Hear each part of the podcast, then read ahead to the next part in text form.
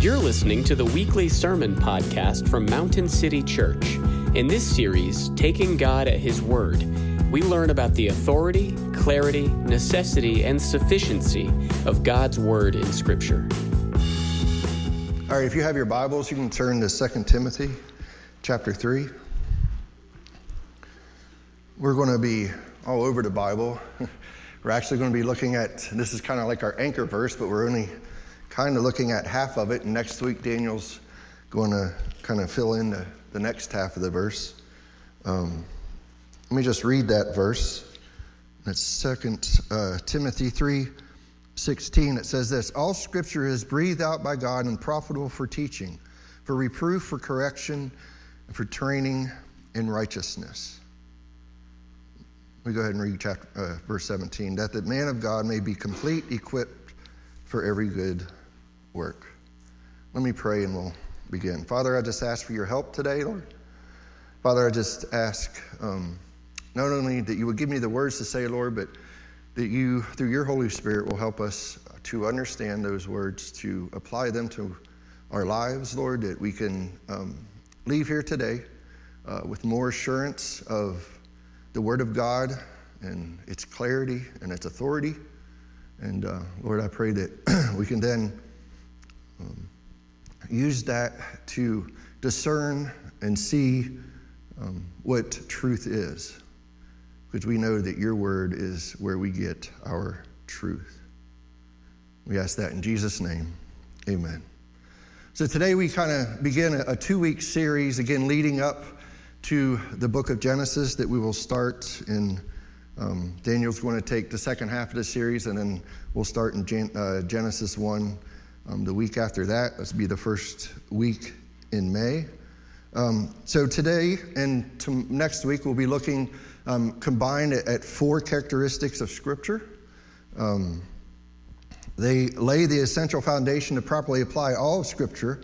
But for our immediate context, the reason why um, God just led me and He kept on you know, just kind of pressing in on me about doing this is, is if, if we don't understand what the Word of God is it, that it's clear, that it's sufficient, that it's authoritative. If we don't understand that, then when we open up Genesis, the foundation of the whole Bible, um, we can go amiss and, and, we can wander off into things. And, and, and I believe that the book of Genesis will do that. I believe the book of Genesis will kind of shape some of the things that maybe we're believing that the culture has taught us, that school has taught us um, about the world that we live in, and about the things that He created. I believe that we'll be looking at the first 11 chapters of Genesis when we start Genesis, and then we'll go do some other things, and then we'll come back to Genesis, right? Genesis is basically, in some um, instances, it's the same story said five different times, right? The first one being about all of creation, and then we, we focus in on Abraham and all his generations um, to come, right? And as we are continuing living out those generations of those um, who have been brought into God's family, into the, into the kingdom of God. Now, it, it's important because God created everything and He designed everything to work a certain way. So if, if He created everything and, and we're His creatures, not the creator, right? It, it's good of us to know how He created it.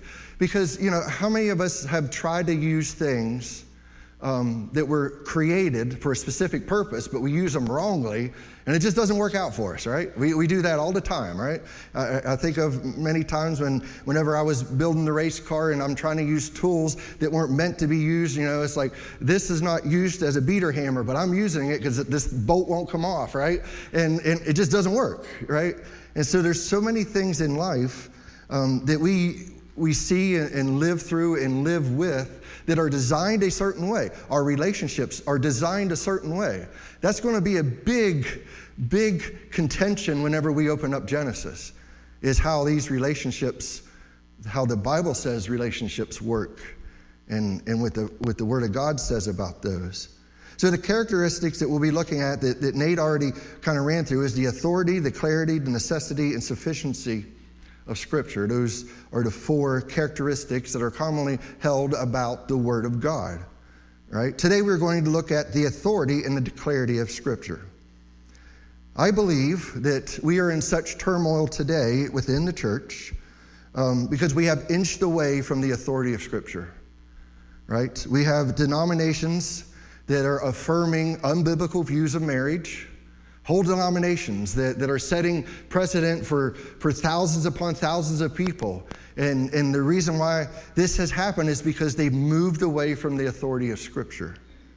And I think this is a, a very slippery slope. You know, Jesus said that if a little leaven ruins the whole loaf, right? And I believe as, as we, if we continue to just inch our way, then we're going to lose what the Word of God says. And I really believe, and I firmly believe, if we lose what the first 11 chapters of Genesis says, we are way off base. We are way down here. We're going to, we lose what the gospel is. So it's important for us to understand and see that the Word of God is the Word of God. It's Him speaking it. It has authority, and it has been written in a clear way right? And we're going to look at some of those things this morning.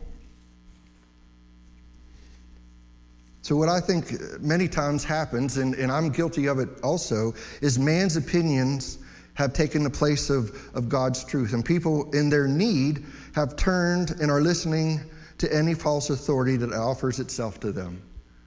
In other words, we are why people, are we not?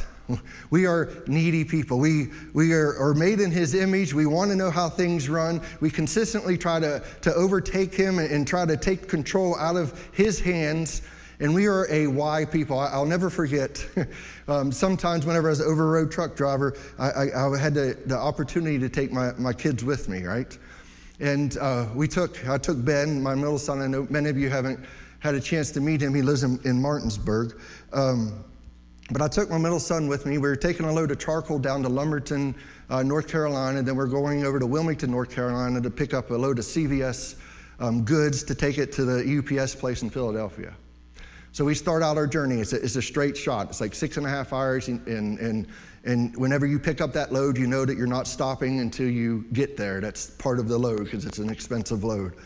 So we, we leave Lumberton, and Ben was a very inquisitive child, right? So he's about 10 years old, right? And so from Lumberton, North Carolina, we're trucking up I 95, right? And we finally get, I don't know, maybe some of you have been there, um, there along I 95, just outside of Philly, south of Philly, south of the ball fields. You have an old Navy yard where they have some old ships and things. By the time we got to the Navy yard, I was out of answers. And Ben was still answering questions. Why? Why, Dad? What about this? What about that? Every time he saw something, it was asking it. We are people of need. We want to know why. I finally just like, look, if I'm done, I'm, I'm out of answers, Ben. We got to stop alongside the road and ask somebody else. I don't know. But I, am just, I'm out of answers, brother. It's been five and a half hours, right? But we are, are people in need, right? So, which leads me to, to ask you some introductory questions, questions that have eternal consequences. Do you accept the Bible as the Word of God, as the sole authority in all matters of faith and life? The sole authority, right? Is the whole of your thinking governed by Scripture, or do we pick and choose out of Scripture because our ultimate standard and authority is modern knowledge? Right? It's like, well, I, I'm not going to believe what the Bible says because, you know, science has said this or modern knowledge has figured this out. And the Word of God just can't be true. Right? Do you see why? I mean, do you pin your faith to and sub, subject all your thinking to what you read in the Bible? In other words, do you run, as, as David Powlison would say, do you put on the gospel lenses? Do you put on the lenses of the Bible and look at everything in your life through those lenses? Or is it a, a, mix of a little Bible here, a little man's logic there, a little science here, a little self help theology there, a little astrology here, a little New Age thinking there? Or is it purely what the Word of God says? Do we see why the authority of Scripture is so important? And why, when we begin the book of Genesis, it will be on the front burner? Because what are the first words in the book of Genesis? In the beginning, God created the heavens and the earth. In the beginning, God created the heavens and the earth. Seriously, there is no more basic and important question to answer today than do you believe the Bible is the Word of God? Do you believe that it's the Word of God? Do you believe when, when you're reading the Word of God that it is God speaking to you as, as Tim was talking about? Our main passage today again is, is 2 Timothy 3.16 where he says, all scripture is breathed out by God. So scripture has authority because it is God's very, very word. Scripture has authority because it is God's very word. Grudem, who is a systematic theologian, um, has a very good definition for this, what the authority of Scripture is. It's kind of what we're hanging there, some of, of what we're looking at as far as um, the authority of Scripture on, and, and it goes like this The authority of Scripture means that all the words in Scripture are God's words in such a way that to disbelieve or disobey any word of Scripture is to disbelieve or disobey God. So, the authority of Scripture means that all the words in Scripture are God's words in such a way that to disbelieve or disobey any word of Scripture is to disbelieve or disobey God. So, all the words in Scripture is God's words. That is what our passage says. All Scripture is breathed out by God. The idea of breathed out means produced by the Holy Spirit. It was originated by the Holy Spirit. Although men wrote it down, God is the author, right? The Holy Spirit led them. As, as Tim read they were carried along by the Spirit, as we'll read later. This comes to us in various forms, genres, languages. But all of it is God speaking and therefore has authority. So let's look at some of the ways God speaks in Scripture. We have in the Bible, particularly in the Old Testament, some explicit and implicit examples of God speaking. Explicitly, we have the easy ones, right? Thus says the Lord. That's him speaking, right? Jeremiah 33 2 says, Thus says the Lord who made the earth, the Lord who formed it to establish it, the Lord is his name. Thus says the Lord. And there's multitudes of them. I don't have to run through all of them. In Exodus 5:1, did I go too far? Afterward, Moses and Aaron went and said to Pharaoh, Thus says the Lord, the God of Israel, let my people go, that they may hold a feast to me in the wilderness. See, here we kind of see, and we, if you the story of Moses and, and, and, Pharaoh and him consistently going back to Pharaoh and saying, Thus says the Lord, this is what the Lord says. And Pharaoh continually ignoring him, and we know that yes, God is hardening his heart, and Pharaoh is hardening his heart. It's happening at the same time, yes. But we, we see the second half of Grudem's definition coming about. What happened that, that Pharaoh disobeyed the word of God? Well, he ended up being swallowed up by the ocean, right? By the sea. There's some explicit ways that God is speaking, thus says the Lord. Implicitly, implicitly, we see where God puts words in prophets' mouths. Deuteronomy 18:18 18 says, "I will raise up for them a prophet like you from among their brothers, and I will put my words in his mouth, and he shall speak to them all that I command him." So there's an idea that God anoints men, he, he puts the words in their mouths, and they speak for the Lord. Right? Therefore, what the prophet said in God's name is as if God is speaking. Right? As if God is speaking. The New Testament confirms this in many passages, starting with our passage today. All scripture is breathed out by God. We got to understand whenever our passage says all scripture, what was the only scripture written at that point in time? It was the Old Testament, right? So we see explicitly in the Old Testament, thus says the Lord. We see implicitly, we see that God is putting words in our mouth. And now we see the New Testament affirming the Old Testament that this is scripture, right? And we see in Luke 24 that Jesus believed that the Old Testament was the Word of God. In Luke 24, 26 through 27, it says, What is not necessary that the Christ should suffer these things and enter into his glory. And beginning with Moses and all the prophets, he inter- inter- interpreted to them in all the scriptures the things concerning himself. Now, I've used the word multiple times here that has to kind of bring it in to the definition and bring it into what we're talking about authority of Scripture, and that word is Scripture. What is Scripture? Why does the, the, the, Bible use the word Scripture? Well, Scripture refers to writings that are considered sacred because they contain a record of divine revelation. In other words, when they use the word Scripture, they're specifically thinking, God said this. Right? Peter sums this up for us and gives us a good picture. 2 Peter 1:21 says, "For no prophecy was ever produced by the will of man, but men spoke from God as they were carried along by the Spirit. They were carried along by the Spirit. Because the Holy Spirit carried along, sustained, propelled these men, what was written did not come from man, but from God, as he carried them along. So we have Peter, Paul, and Jesus all starting with the Old Testament, all stating that the Old Testament is God's very word because it is God's word, it has authority. Because in the beginning, God created the heavens and the earth. It's His creation. He has the authority. We also know that many of the New Testament writers quoted the Old Testament authoritatively. In other words, they used the scripture in an authoritative way, right? So they're, they're believing that Scripture is the Word of God, and so much so that they are, they're declaring it from their mouth in an authoritative way. And, and maybe you're thinking of, of multiple different places in the New Testament. I want to kind of focus you in on, on one, and that's Jesus. Jesus' experience with Satan, right? What did he do? He authoritatively quoted the Old Testament to beat back Satan to fight off Satan's temptation, something that Eve did not do, right? She did not use the word of God, what God said, right? She said, Did God really say? Did God really say that, right?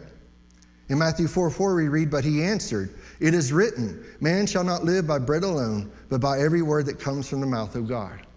See, Jesus used this, he believed so much that this is the word of God, that if I speak it, right, it's, he's using it authoritatively. That Satan has no, no upper hand at all when it comes to the Word of God. But what about the New Testament itself? Here's we've, we've looked at the New Testament talking about the Old Testament, but what about the New Testament itself? It's it's part of all Scripture too, right? In 2 Timothy. Paul says, uh, we, um, he says this in, in 2 Timothy. We see two places in the New Testament when the writings of the New Testament is also called Scripture, which means, as we said before, the writings that are considered sacred because they contain a record of divine revelation. It's God's Word. In, in 2 Peter 3.16, we see as he does in all his letters, when he speaks of them, of these matters, he's talking about Paul. He's talking about Paul's letters here. There are some things in them that are hard to understand, which the ignorant and unstable twist to their own destruction, and they do the other as they do the other scriptures. So, in speaking of Paul's letters, Peter includes them with the other scriptures. This is early on in the life of the church. Peter is accepting Paul's letters as God's written word. It's scripture, it's, it's divine word, right? Peter is accepting what Paul is saying as scripture. Also in 1 Timothy 5:18, Paul quotes Jesus and calls it scripture. 1 Timothy 5:18 says, "For the scripture says, you shall not muzzle an ox when it treads on grain, and the laborer deserves his wages." So here we see Peter and Paul both affirming that the words in the new scripture, both in the gospels and in the epistles, are scripture. They are God's word. They have authority. And finally, in a few places, we see that the writer in the New Testament thought his words were the very words of God. They actually believed when they were writing that this is the word. And many times we see it in, in Paul, in the examples we have, where Paul's wrestling with that, right? He's like, okay, this is not me saying this, this is God saying this, so don't misinterpret it me saying it. I want to make sure you know that God's saying this, right? We see that in 1 Corinthians 14 37. If anyone thinks that he is a prophet or spiritual, he should acknowledge that the thing I am writing to you are a command of the Lord. And in, and in 712, he says, To the rest I say, I, not the Lord, there's him wrestling, that I, if any brother has a wife, mm, who is an unbeliever and she consents to live with him, he should not divorce her. So you see in, in both instances where, where Paul is believing that, that not only is God telling him to say certain things, but not telling him to say other things, right? He's trying to, to bifurcate okay, this is the Word of God, and this is not the Word of God, but it's all the Word of God because it's part of canon. I know that's a circular argument, but that's the nature of it. So we can conclude that the words written in this book are God's word in such a way that to disbelieve or disobey any word of Scripture is to disbelieve or disobey God. And again, you may be thinking, as I'm running through this, okay, all you've done is shown me where the Bible says that it's authoritative, right? That it is the Word of God. Yes, that is a circular argument. It is a circular argument. I'll give you that.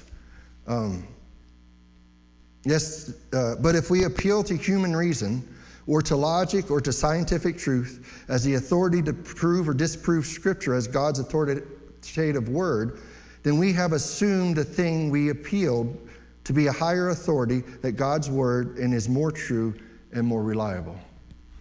So, what are you going to appeal to as a higher authority about the Word of God than the Word of God? Because if you appeal to anything else, then you are then calling that thing higher than the Word of God. You're calling it higher than God, right? Because he says that this is my word. Thus says the Lord. Right? And it doesn't matter what you are arguing, right? All arguments that appeal to an absolute authority must ultimately appeal to that authority for proof, right? Otherwise, the authority would not be an absolute or highest authority. You can't say this is, this is the absolute highest authority, and I'm going to prove that by something over here. You, you can't do that. It, it, you got to appeal to that thing as the absolute highest authority. And we believe that the Word of God is the absolute highest authority that we have because it is God's Word to us. And God is the creator of everything, right? So we can trust the authority of Scripture. We can trust the Word of God. We don't always obey it, but we can trust that it's true. And that's actually part of our sanctification, isn't it? That, that each day, each moment by moment that we live, we trust what the Word of God says a little bit more, and a little bit more, and a little bit more. As we trust the Word of God, the Holy Spirit's dwelling in us, and He's working in us, and He's showing us that the Word of God is true. And then we step out in faith faith in what Christ has done and all that the Word of God says, and then we overcome sin and we put it behind us as we repent and turn from it.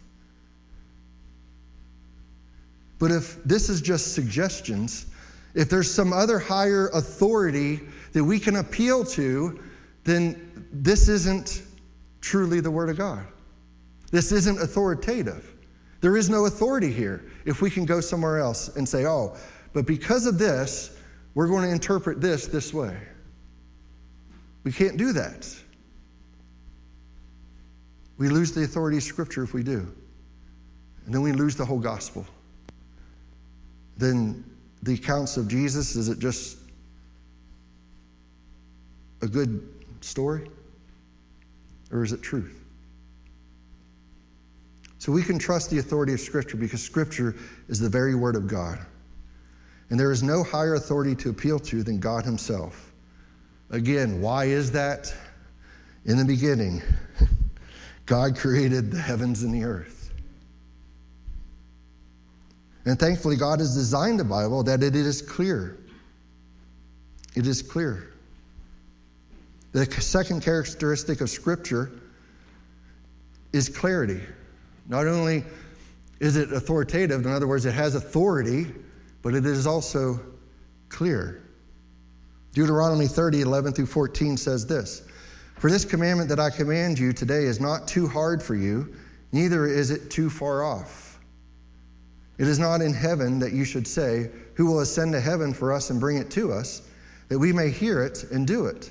Neither is it too beyond the sea that you should say, Who will go over to sea for us and bring it to us, that we may hear it and do it. But the word is very near you. It is in your mouth and in your heart, so that you can do it. Obviously, this is Moses speaking to the Israelites, actually, God speaking. Moses is making the argument that obedience is possible because God's word is near. It's not hidden, it's hidden in their hearts, it's not far from them. They have it. And how do they have it? They have it because of, of Deut- Deuteronomy 6, 6 through 7. And these words that I command you today shall be on your heart. You shall teach them diligently to your children, and you shall talk of them when you sit in your house, and when you walk by the way, and when you lie down, and when you rise. So, Scripture was written in such a way that a mom and dad can teach it to their children, and their children can remember it. It is clear. Is some of the, uh, is some of the Scripture difficult to understand? Absolutely. Peter says as much. There are some things in them that are hard to understand. That's what Peter's talking about Paul's writings. There's some things in this letter that are hard to understand. But Peter said they are hard to understand, not impossible to understand. As Luther put it, if Scripture is obscure or ambiguous, what point is there in God giving it to us? Are we not obscure and ambiguous enough without having our own obscurity, ambiguity, and darkness argumented to us from heaven? in other words, did he write it in such a confusing way because we are confusing creatures, especially whenever God's looking at us? I mean, stop and think about this. I can illustrate Luther's point. The doctrine of clarity of Scripture is called perspicuity. So only man could come up with a word like that to define the clarity of Scripture in a confusing word like perspicuity, right? I mean, that's what Luther's trying to say. He's saying God's not going to write Scripture in such a way because we're already ambiguous people, right? We're already that way. and more down to earth, more of a daily thing. When we think about Jesus' interactions with people as he walked the earth, did we ever see Jesus say, I know scripture's too hard? I know it's too hard to understand. You get a pass, pass on that one. No, he didn't. Either when speaking to scholars or to the common man, the misunderstanding is not placed on scriptures themselves, but on those who misunderstand or fail to accept what is written. So, in other words, Jesus didn't say, Oh, I understand that, these things, now in the scripture he's talking about is the Old Testament. I understand that this is written in such a way and so confusing that you just get a pass and you don't have to obey that. No. He called out their hard hearts, he called out their, their um, unbelief in what the Word of God says.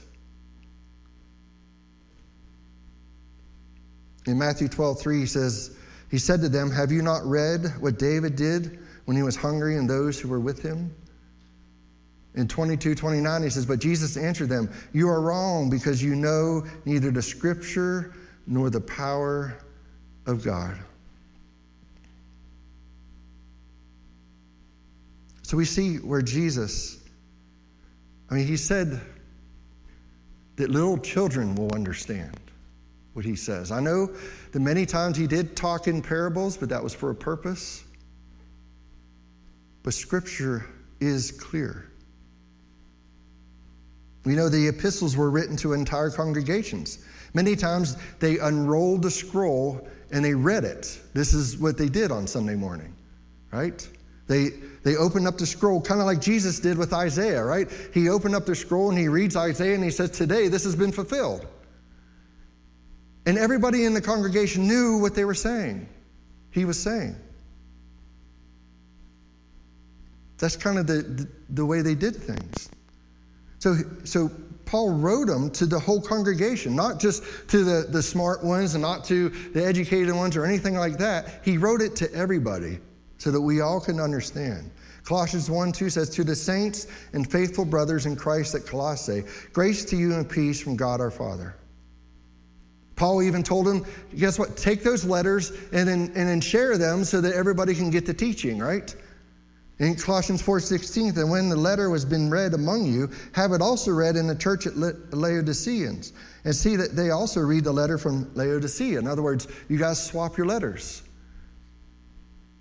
So the scripture was written in such a way that it's clear, that it can be understood by the common person. And you might be arguing in your brain, Joe, I try. I try to read the Bible, but it's not all that clear. I, I, just, I don't understand it. Like I read and read and read and try and read, and I just don't understand it. But I think argue, uh, the, the scripture shows us that the ability to understand scripture rightly is more a moral and spiritual than intellectual issue. It's, it's more about spiritual, spiritual and moral than it is intellectual. Scriptures are clear. The problem is usually with us, right? 1 Corinthians 2:14 says the natural person does not accept the things of the spirit of God, for they are folly to him, and he is not able to understand them because they are spiritually discerned. So this goes back to whether or not the veil has been taken off or not. Are you born again? Because if you're not born again, you don't have the spirit dwelling in you, then scriptures is going to be hard to understand. Truly understood. I know that there are some brilliant people out there that can, can tell you all about this Bible, right? They can tell you what, the history. They can, they can even get into things that like you never heard of, even though I've been sitting and listening to preaching for 30 years. But do they know the God who wrote the scripture? Or do they just know that this is a book that they can tear apart and put it in historical context and put it in literary context? But what our word says, what the, what the word of God says, is you don't know the God that wrote this scripture unless you're born again. Right? That's the extreme. But I think we're spiritually discerned or we're spiritually hindered if, if we're, we're consistently living in sin, and, but yet we're consistently trying to read our Bible without repenting,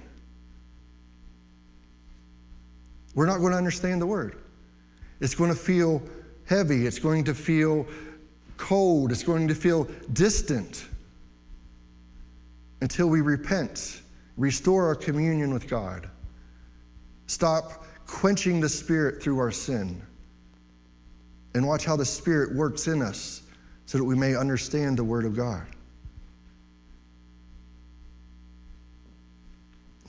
I mean, there are some really basic things that we live in each and every day. Let me give you a simple example. And I'm going to share my misery with you right now. The Word of God says this If you are angry with somebody, you have committed murder. Okay? That anger is also whenever we say, I'm frustrated. That's my number one thing. I'm frustrated. No, you're angry, Seleucus. You're sinning, right? You're frustrated. Um, I'm aggravated. Um, they annoy me. Um, all these things that we say on a daily basis, especially if we're married, especially if we have kids, especially if we have a little dog that won't listen to you. Well, if, if the Word of God is true, if the Bible is true, if the Bible has authority, if it is the Word of God, then every time that we say, I'm frustrated, I'm angry, that person annoys me, I'm mad at you, I'm angry, we are sinning against God. But how many times do we ever repent of that? Oh, yeah, we, we repent of it when that anger turns into doing something stupid. We know to repent of that. But Jesus said, if you're angry with somebody, now, are we believing the Bible or not? If you are angry with somebody, you have committed murder. That's what the Bible says. So we, we go throughout our weeks and we're probably angry at 50 different people, and we sit down to read our Bible and we're like, man, this is cold. This is distant. Why ain't I getting nothing from that? This is just one thing. This is why Luther always said that the life of a Christian is a life of repentance. and repentance is a good thing, it's not a bad thing. It is not like, oh, I need to repent. Oh, therefore I'm a bad Christian. No, you're a healthy Christian if you're repenting consistently and often. So it's spiritual, it's moral. Because we have a loving and caring Father, Jesus said that he is He's going to send a, us a helper to see Scripture, to understand Scripture. And that helper is the Holy Spirit. That's how loving and caring He is. John 14, 26 says, But the Helper, the Holy Spirit, whom the Father will send in my name, he will teach you all things and bring you to remembrance all that I have said to you. Now, in that same chapter of John 14, we know that, that Jesus is talking to the disciples there. So, not only is, is that a, a promise for them, as later on they're, other than Paul obviously, later on as they're writing things down about who Jesus is, that the Holy Spirit is helping them remember all that He said. And there's, there's another promise in that chapter where it says the Holy Spirit will never say anything that He does not hear the Father say or hear Jesus say. So He's not going to mislead you or, or, or lead you astray. So let me ask you a question. Whenever we go, it's, it's, it's, morning or it's evening, whenever you do your, your Bible study, it, this is something that I often forget to do. Do we pause and say, okay, God, your word said that you, the Holy Spirit is dwelling in me. Will you help me understand what the word of God says today? It's like we have this untapped, massive amount of power in the sense, not that we can wield it whenever we want, like, like it's been misdone so badly. But we have the Holy Spirit dwelling in us to, to even ask Him, Lord, help me through your Spirit understand what I'm about to read today. He will make it clear because it is clear. Because these passages are important for not only the clarity of Scripture, as I said, but also for the authority of Scripture. Because we know that those men that wrote down much of the New Testament were, were led by the Holy Spirit. That they listened to the Holy Spirit, the Spirit told them what to write. So, not understanding Scripture is not a head issue, it is a heart issue. And God even helps us with that. Because, uh, brother and sister, let me just try to put this down too. Lay this down. You will not know everything that's in this Bible. Okay? What you need to know is what Jesus has done to get you to heaven. Right? Who the God is that, that did everything by sending his son so that you get to heaven.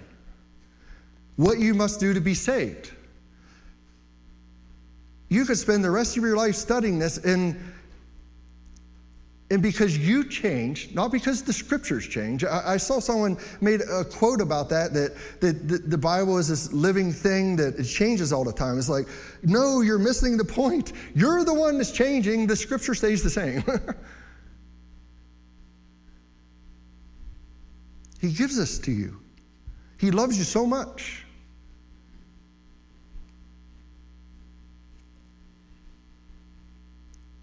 It is clear to know what man must do to be saved. It is clear. It is clear. And I, I would even argue that, that Daniel is going to argue that in the sufficiency, it is sufficient for everything that we face in life. Everything that we face in life. It is sufficient for that. Grudem sums it up well. The clarity of Scripture means that the Bible is written in such a way that its teachings are able to be understood by all who will read it, seeking God's help and being willing to follow it. the obedience part. You know, I, have been pursuing my um, ACBC certification, which is um, biblical counseling. Um, and I'm in the phase right now of, of where I need to observe. So, the, you know, I, I don't have an ACBC certified counselor. There's one in Columbia and one in Pittsburgh. So it's kind of hard for me to go and sit in and observe. So they've provided, they knew this because it's a, it's a nationwide, even a worldwide network. Um, they've provided um, many uh, recorded sessions, right? And as I have been observing, I have to do so many hours of observation in this first phase. I have three phases to go to, to be certified. In this observation, I am absolutely astounded at what the Word of God does in people's lives. Absolutely astounded. The first, the first videos I watched was Danielle, who was a mom of three who struggled with this in um, she just thought that everyone thought she was um, a large person and by no means was she a, large person. So again i don't think danielle's her real name so i'm not divulging anything. Um, and, and so what she would do she would eat and go and throw it up. Whenever she sat down with caroline to counseling she was so hostile to even being there. God can't help me. The Word of God can't help me. Nothing can help me. She looked like someone that's been wrung through the wringer, which I'm sure that's how she felt when she stepped into that counseling time in the video. So, Caroline, all she did is she gave her scripture. Go read this, repent of this sin, tell your husband what you're doing because you're hiding it. And if you're hiding it, you can't confess it. And if you can't confess it, people can't forgive you, and God can't forgive you. It's amazing how God's word works. That's why it has authority, because it actually works. So you see the video, she, she goes home, she comes back, she reports, and just in biblical counseling, you're always given homework. And the first thing you do when you come back is, is what did you do with your homework? So you see um, Danielle, she, she, her countenance has changed a little bit. She's like, okay, well, uh, I'm still doing this sin. I'm still doing this sin, but I did tell my husband. And my husband, all the things that I thought my husband thought about me was completely wrong, right? He came alongside me. He's loving me through this. He's supporting me through this. Her countenance changed a little bit. And then you go a little bit further. She gives her more scripture. She dives into more sin. You need to repent of this. You need to, to, to focus in on this. This is your identity. This is what the Word of God says. You need to live this out. So, you gave her three things to go work on. I think the last session might have had a little bit of time. There might have been a, a session or two in between. But, brother and sister, that woman in the third video was not the same woman in the first video. And the only thing that happened was someone came alongside them, opened up the Word of God, said, This is what the Word of God says because He created everything. This is how He designed it, right? So, therefore, if you line yourself up with the way that God designed it, she started changing. She was a different person, brother and sister. The woman in that third video was a complete different person in the first video. There was no miracle drugs, there was no nothing. There was one person telling another person, this is what Scripture says. It has authority. If you do what it says, it works for everybody. I, there was a, a, a couple that came in to counseling that I watched. And I had to turn it off five or six times because the dude sitting in the chair was me before I was saved.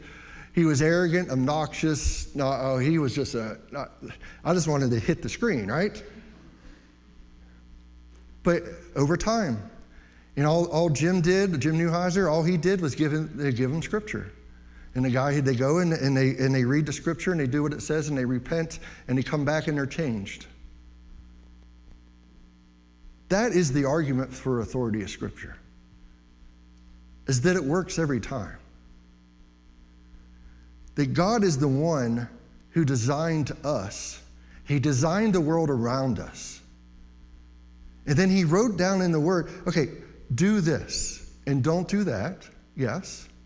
And by the way, I'll give you the Spirit to help you do both. I will take away your biggest enemy, which is death. I'll give you the power to do so through the Holy Spirit. I have chosen you. I will not cast you out. You have complete assurance. I'll be in heaven at the right hand of the Father, praying for you, interceding with you for you 24 hours a day to give you the power to overcome that sin.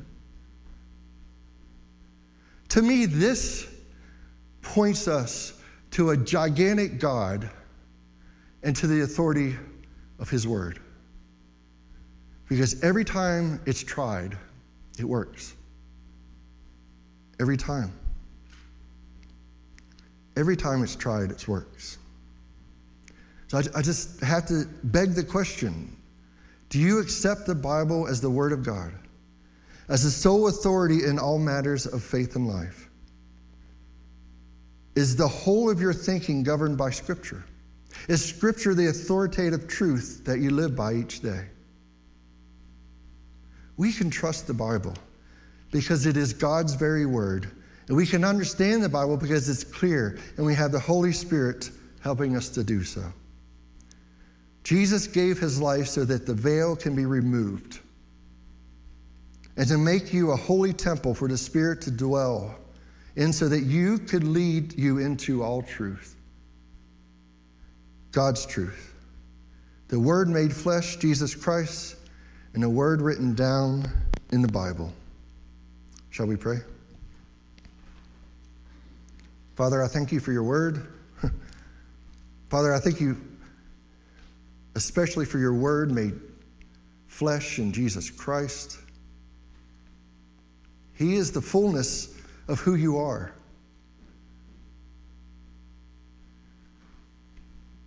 And you loved us so much that you stepped out of heaven to come and get us. Father, help us to first acknowledge your presence,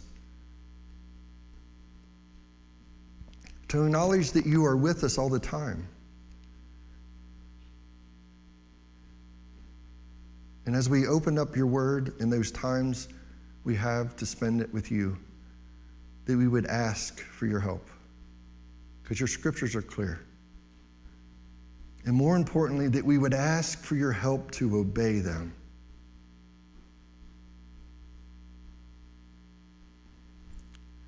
Lord, I pray for those that may not know you today. Lord, I pray that we know that the Spirit can overcome a hard heart and change it. And Lord, I pray that you have sent the Spirit to change someone today if need be. And Lord, I just pray for those who have been walking and stumbling just as I have. Lord, I pray that we would have encouragement today that we have a great big God that cared us so much to write down how He created everything and how He designed everything and how it all works. But if we would listen and follow and obey. And I pray that you would just help us do that, Lord. Help us do that each day. We ask that in Jesus' name. Amen. Thank you for listening to the weekly sermon podcast from Mountain City Church. To learn more about our church, visit our website at mountaincty.church. Thanks again, and may the Lord bless your week.